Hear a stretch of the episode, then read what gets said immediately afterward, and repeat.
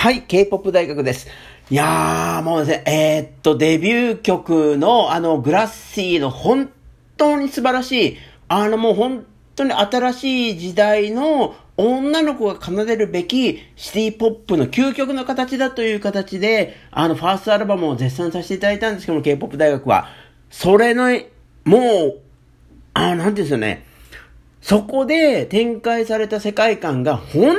当に見事に新しいショーへ向かうんだよっていうことを告げる今回も本当に超ゆり様。あの、X アイズワン、元アイズワンのですね、超ゆり様の、えー、っと、セカンドになるんですけども、ラブシューの、えー、っと、フル尺の MV と楽曲が解禁になりました。いやー、素晴らしいなと思ったので、えー、っと、本当に、えー、多分、もう、世界初とかいうかですね、そういった形で完全解説していただけたら、解説、完全解説していこうかなと思っています。あの、ファーストの、えー、っと、グラッシーンの時にも、の、ボイス考察、えー、っと、この、スポティファイのですね、えー、っと、エピソードの中に入ってるので、ぜひそちらも合わせて聞いていただけたらなと思うんですけども、その時に言ったことっていうのは、あの、基本的にまあ、タイトルのグラッシーっていうことであったりとか、あの、楽曲の、えー、サウンドのコンセプトっていうのがシティポップっていうところのお話しさせていただいたんですけれども、まあ、あのー、タイトルからもわかるように、そのファーストのグラッシーっていうのはもう完全にその、あれですよね、あの、シンデレラのガラスの靴っていうものを、その、今新しいポップミュージックとしてどうやって鳴らしたらいいんだろう。で、彼女の、その、いわゆるその、チョユリ様っていうのは、アイズワンの中では、結構、まあもちろん、あの、その、とんてつもない、あの、歌唱力っていうところが評価されつつも、やっぱりその、アイズワン全体で言うと、あ、なんですかね、なんだろうな、いわゆるムードメーカー的な立ち位置にあったと思うんですよね。で、その、もちろんそこが彼女の、えっ、ー、と、なんだろう、パフォーマーとしての魅力の一つではあったんだけれども、もちろん、で、そのソロデビューするにあたって、えー、彼女とプラスこの制作陣はですよね、やっぱり彼女の、本当の彼女っていうその女の子の中に潜む、本当に究極のガーリー性というか、女の子性というか、女子性みたいなものをどうしても鳴らしたかったっていう本当に強い思いがあって、その、その思いの強さがめちゃめちゃ素晴らしかったので、その、グラッシーっていう楽器の中には、本当にタイトルでもあるように、その歌詞の世界観でもあるように、そのガラスの靴というものを発見した、そのシンデレラのようにですよね。そのままフラジャイルな女の子性っていうものを、あの MV の中でも表現したし、楽曲の作りの中でも、そのいわゆるその女性性の中にあるフラジャイルな部分っていうのを、そのポップミュージックの歴史においては、本当に1970年代におけるその AOR とか、あと、AOR、いわゆる日本のシティポップとかもそうなんですけども、それが参照にしたのは1969、60年代終わるか1970年代に生まれた様々な女性シンガーソングライターの楽曲だったんですけども、それをえー、っと、自らの形に新しくすることで、その、本当の女性性。で、はっきり言ってその時に表された女性性っていうのは、少女性だったと思うんですよね。ポップミュージックにおいて、実は、あの、なんだろうな、あの、シティポップとか、いわゆるそのな、1970年代生まれた AOR とか、女性シンガーソングライターが鳴らした女性性の成分ですよね。100あるうちの実は、その女性性の中に含まれているのは、70%ぐらいがその少女性の生命だったんですよね。なので、その、そういうことがポップミュージックにおいて、その、女性性を高らかに歌い上げる。で、その中でも、その少女性を女性が自ら、これが価値があるものだっていうことを言ったっていうムーブメントが、1960年代の終わりから1970年代のその、えー、っと、女性シンガーソングライターたちのムーブメントがあったんですよね。で、それをなぞっているのがシティポップなので、やはりその、作品の ごめんなさい。えー、っと、作品の楽曲のコアの中にあったのは少女性であるという明確なくりがあって、で、もう、そこのところに K-POP はめちゃめちゃ気づいているので、本当に例えばもう、あの、この3、4年ですね、あらゆるガールズグループ、例えばまあ、えっ、ー、と、宇宙少女もそうだし、あの、最近だと本当にそこをうまくやったのがそのフロミス9であったりとか、で、その、ちょ、ゆり様の、えー、っと、グラッシーっていうファーストデビュー曲においても、その、少女性っていうもののコアとは何だ、何なんだろう。あの、アイズワンの中ではムードメーカー的に思われていた彼女の中に、核にある少女性ってものは何なんだろうってことをどうしてもこのタイミングでは鳴らさなければならないっていう、ほぼ、ちょっとね、すごく使命感の強い楽曲だったわけですよね、そのグラッシーは。で、それを受けての今回のラブシューなんですよ。いやー、これがすごいなっていうのは、あの、いわゆるその、前回の楽曲のグラッシーの中では、その少女性のコアみたいなのを鳴らしていたので、あのー、K-POP 大学、あの、僕みたいな、いわゆるその、様々な、えっ、ー、と、女の子表現みたいなのを実際に作っていたりとか、あの、ポップミュージックにおいての、えっ、ー、と、少女性っていうものがどうやって鳴らされているんだろう、どうやって歌詞の中で世界観として作られているんだろうってことを様々に発信してきた人間にしてみると、ものすごく優れてるんですけど、ちょっと、あ、なんですかね、狭いというか、あの、あのー、超ユリ様の中に潜む少女性のそれはコアな部分であるんだけれども、今、今、その、今を生きる超有利様っていうのは、その少女性を持ちつつ、でも、もう一つプラスアルファで女性としての自らの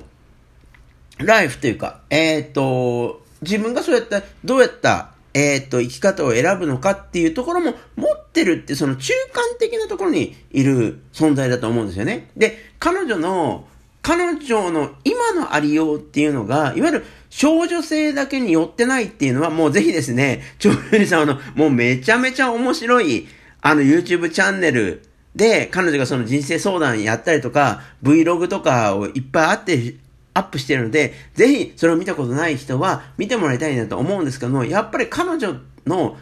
今のなり方、あの、今のなり方っていうことをなぜ言ってるかっていうと、その、えっ、ー、と、アイドルポップ、その、フィメールポップ、 girly pop においては、やはりその、今、演じる演者の女の子が、今、どういう状態なのかっていうことを、鳴らさなければならないんですよね。あの、何回も言いますけども、グラッシーはすごく素晴らしい楽曲で、僕は本当に大好きで優れた楽曲だと思うんですけども、あれが、あの、もう少女性100%だったグラッシーが、今の超ゆり様をそのままポートレートしてるかっていうと、それはやっぱりちょっと違うかなと思ってるたところがあるんですよね。なので、あの、それを言うのはですね、実は、あの、今回ですね、あの、超ゆり様のラブシューに関しては、もう、今、例えば、あの、アイドルの、えー、っと、トムボーイが、えー、っと、ギターのリフ満載であったりとか、まあ、それもありつつ、もっと言っちゃえば、あの、イエナ様のですよね。やはり、えっ、ー、と、元アイズワンであるイエナ様のスマイリーが、もう、見事なまでに、えっ、ー、と、ギターポップであったこと。で、っていうところに、を、そういうところに、えっ、と、なんですかね、リンクした形で、今回のギターサウンド、ギターリフバリバリのラブシューっていう楽曲が作られてると思うんですけども、まあ、ここなんですよね。その、いわゆる、あの、誰もがちょっと驚いた。僕も、K-POP 大学もめちゃめちゃ驚いたんですけど、あの、イエナ様のスマイリーが、まあ、大、もうほぼこれ大ヒットって言っていいと思うんですけど、大ヒットしたんですよね。で、それは、ぶっちゃけなぜかっていうと、やはりですね、その、イエナ城、今、今、今のイエナ城っていうのがどういう女の子であるのかっていうことをそのまま楽曲の形に落とし込んだから、やっぱり、あのー、多くの人にリーチしたんですよね。で、その、歌詞のスマイリーからもわかるように、まあ、彼女もずっと様々なバラエティ番組で自らの、その、パーソナリティというか、自分のありようみたいなものをずっと見せてきたと思うんですけど、やっぱり彼女の底抜けのポジティブさというか、底抜けのそのスマイリーさみたいなところですよね。それをちゃんと楽曲の中に落とし込んだから、実はイエナ城のスマイリーは、まあ、めちゃめちゃ多くの人にリーチする形になって大ブレイクした楽曲になったわけですよね。で、あの、今回なんですよ。その、グラッシーっていうファーストの楽曲は本当に優れたガーリーポップ、女の子ポップの、で、特にその、今の時代において、そのシティポップをアップデートする形で、女の子のコア的なものを鳴らすっていうことにおいては、本当に優れた楽曲だったと思うんですけども、でも、その100%、100%女の子的な、少女的なものっていうのが、今の超ゆり様を、あの、すべて伝えきれているかっていうと、そうではなかったっていうところがあるんですよね。なので、その多くのその、まあ、元アイ,、えーと、アイズワンからのの流れで、えー、ちょゆり様を応援しているファンダムの方たちの、ものすごく、えー、なんていうかな、あの、えー、なんかサポートがあったりとか、で、僕のようなですね、あの、女の子ポップスが常に新しい形になってくれたらいいなと思ってる人間にとってはリーチしたんですけども、あの、なんだろうな、えー、っと、イエナ様のスマイリーほど多くの人にリーチしたかっていうとそうではなかったっていうところがあったと思うんですよね。で、それを受けて、で、その違いって何かっていうと、あのー、繰り返しでずっと言ってますけれども、じゃあ、今、今なんですよね。今の超ゆり様のありようっていうのを、楽曲にどう落とし込めるかっていう試みが必要だと思ってたところに、まあ今回のラブシューっていう新しい楽曲があって、まあ、まあ、これはですね、今回も、今回は、本当にあの、ものすごく分かりやすい形で言うと、えっと、彼女が、えっと、カセットテープですよね。まあ、ソニーのウォークマンみたいなものを持って、えっと、カセットテープと女の子、これはですね、えー、1980年代に公開になったですね、ラ・ブームという、未だに、えー、っと、女の子映画のガーリームービーの金字塔って言われてるんですけど、まあ、そこになぞったカットがめちゃめちゃ出てきたりとか、それのみならず、あのー、あれですよね、えっと、グラッシーにおいては、ものすごく、え、閉じた、本当にあの、シンデレラ的な世界観の中での作られた世界から、今回は本当に、超ゆり様が、自らの、えー、っと、姿を見せる、シチュエーションっていうのはものすごく多いんですよね。その、ラブーム的なものであったりとか、あの、屋上であったりとか、えー、っと、なんですかね、えー、っと、大きなウォッシング、ウォッシングマシーンというかですね、あのも僕もこのシチュエーションめちゃめちゃ大好きで、えっ、と、MV なんかでもめちゃめちゃ使ってるんですけれども、あの、コインランドリー的な世界であったりとか、もう、あらゆるところに彼女が現れるっていう MV の作りになってるんですよね。で、これはどういうことか。で、その、最終、今回の MV のラストカットっていうのは、あの、窓、窓にいる彼女が窓からどこかに行こうとしているっていうカットになってるってことにものすごく注目してもらいたいんですよね。あの、このですね、少女というか美少女が窓に佇んでいて、そこからどこかに行くかもしれないっていうのは、もう映画においても、あの、これあの、概要欄に、その、窓と少女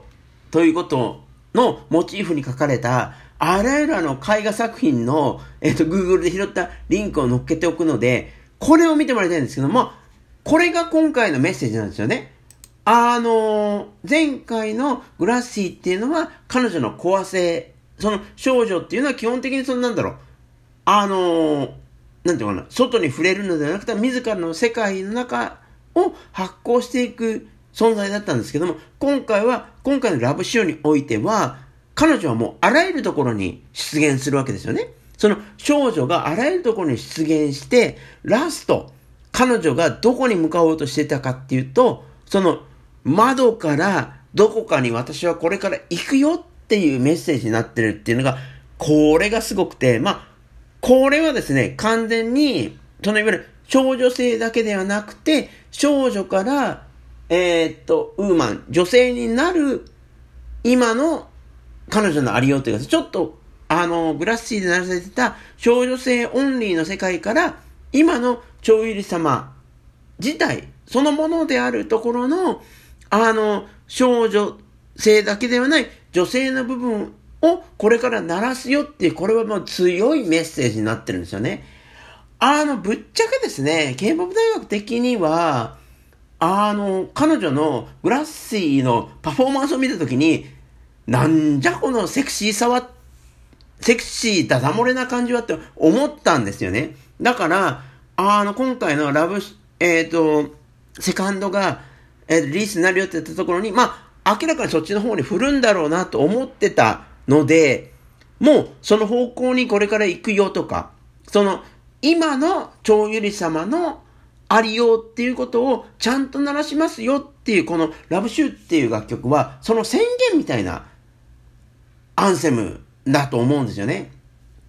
まあ、そこがこん本当にですね、あの、超ゆり様の、えっ、ー、と、ソロになってからの制作陣っていうのは本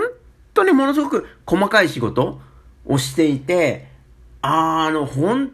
当にですね、緻密な、あの MV に関しても、えっ、ー、と、YouTube のムービーコンテンツに関しても、楽曲に関しても、すっごく丁寧な仕事をしているなっていうのに感服してるんですけど、まあ、あの、だから、だからこそ、やっぱり、えっ、と、アイズワンが終わってからの彼女においては、まず、まずですよね、一足飛びに、えっ、と、今の彼女のありのままっていうところに行くのではなくて、彼女のコア的な少女部分を見せて、で、そっから彼女が、えー、っと、新しい世界に行きますよ。今の彼女を鳴らしますよっていうですね、この、ちゃんと段取りを踏んでる、いわゆるその、えー、っと、グラッシーがホップ、ステップ、ジャンプって言い方があるならば、グラッシーがホップです。で、今回のラブシューっていうのはステップなんですよね。もう本当に見事なステップ楽曲だと思います。だから、ホップ、ステップと来たら次はジャンプなんですけども、まあ、そういうもう分かりやすい童貞を作っているってことに、K-POP 大学は、あのー、めちゃめちゃ感動したし、まあ、あのー、前回のグラッシーが、ガラスの靴的なですね、グラッシーなシンデレラ世界から、今回は、その、名作である、その、ラブ、映画ラブーム的な、その、少女がいかにして少女の世界から新しい世界に出ていくのか。で、その概要欄にも、えっ、ー、と、リンクを貼っておいたような、で、そのケーキっていうのは少女が窓辺に立ち、そこからどこかに行くんだよっていうことが少女と、えっ、ー、と、女性をつなぐ、そのきっかけなんだよっていうことをもう見事に表現してるっていうのが、今回の超ゆり様のラブシューっていう楽曲の、えー、楽曲における世界観の作り方であったり、MV においての作り方、ビジュアルイメージの作りなんですよね。いやー、もうこんだけですね、その、なんて言うんだろう、女の子アーティストの、えー、っと、なんて言うんだろうな、丁寧な作り方をしているっていうことへの感謝ですよね。本当にスタッフ陣は偉いなと思うし、で、それをちゃんと、あのー、体現している、その、いわゆるその、なんだろうな、あの、歌唱力、歌唱という部分でも体現しているし、その MV の中における女の子性、女の子性っていうところに体現している、女優里様のですね、今、ほんと彼女は、ホップと来て、ステップと来てる。だから、まあ、一足飛びにジャンプに行かなくていいと思うんですよね。今回は本当にステップの楽曲だと思うんですが、もう、この作りの流れを見たら、次はもう完全にジャンプなんですよ。もう、その姿が見えるからこそ、あの、K-POP 大学が今回のラブシューっていう楽曲、MV をめちゃめちゃ愛してるし、あの、多くの人たちに聞いてもらいたいし、見てもらいたいな。で、合わせてですね、ぜひ、YouTube チャンネルでの彼女の、あの、生のありようっていうものを見てもらえたらなと思っています。えー、多くの彼女のファンの方々含めて、どのように思われたでしょうかぜひ、えー、様々なご意見をお寄せいただけたらと思っています。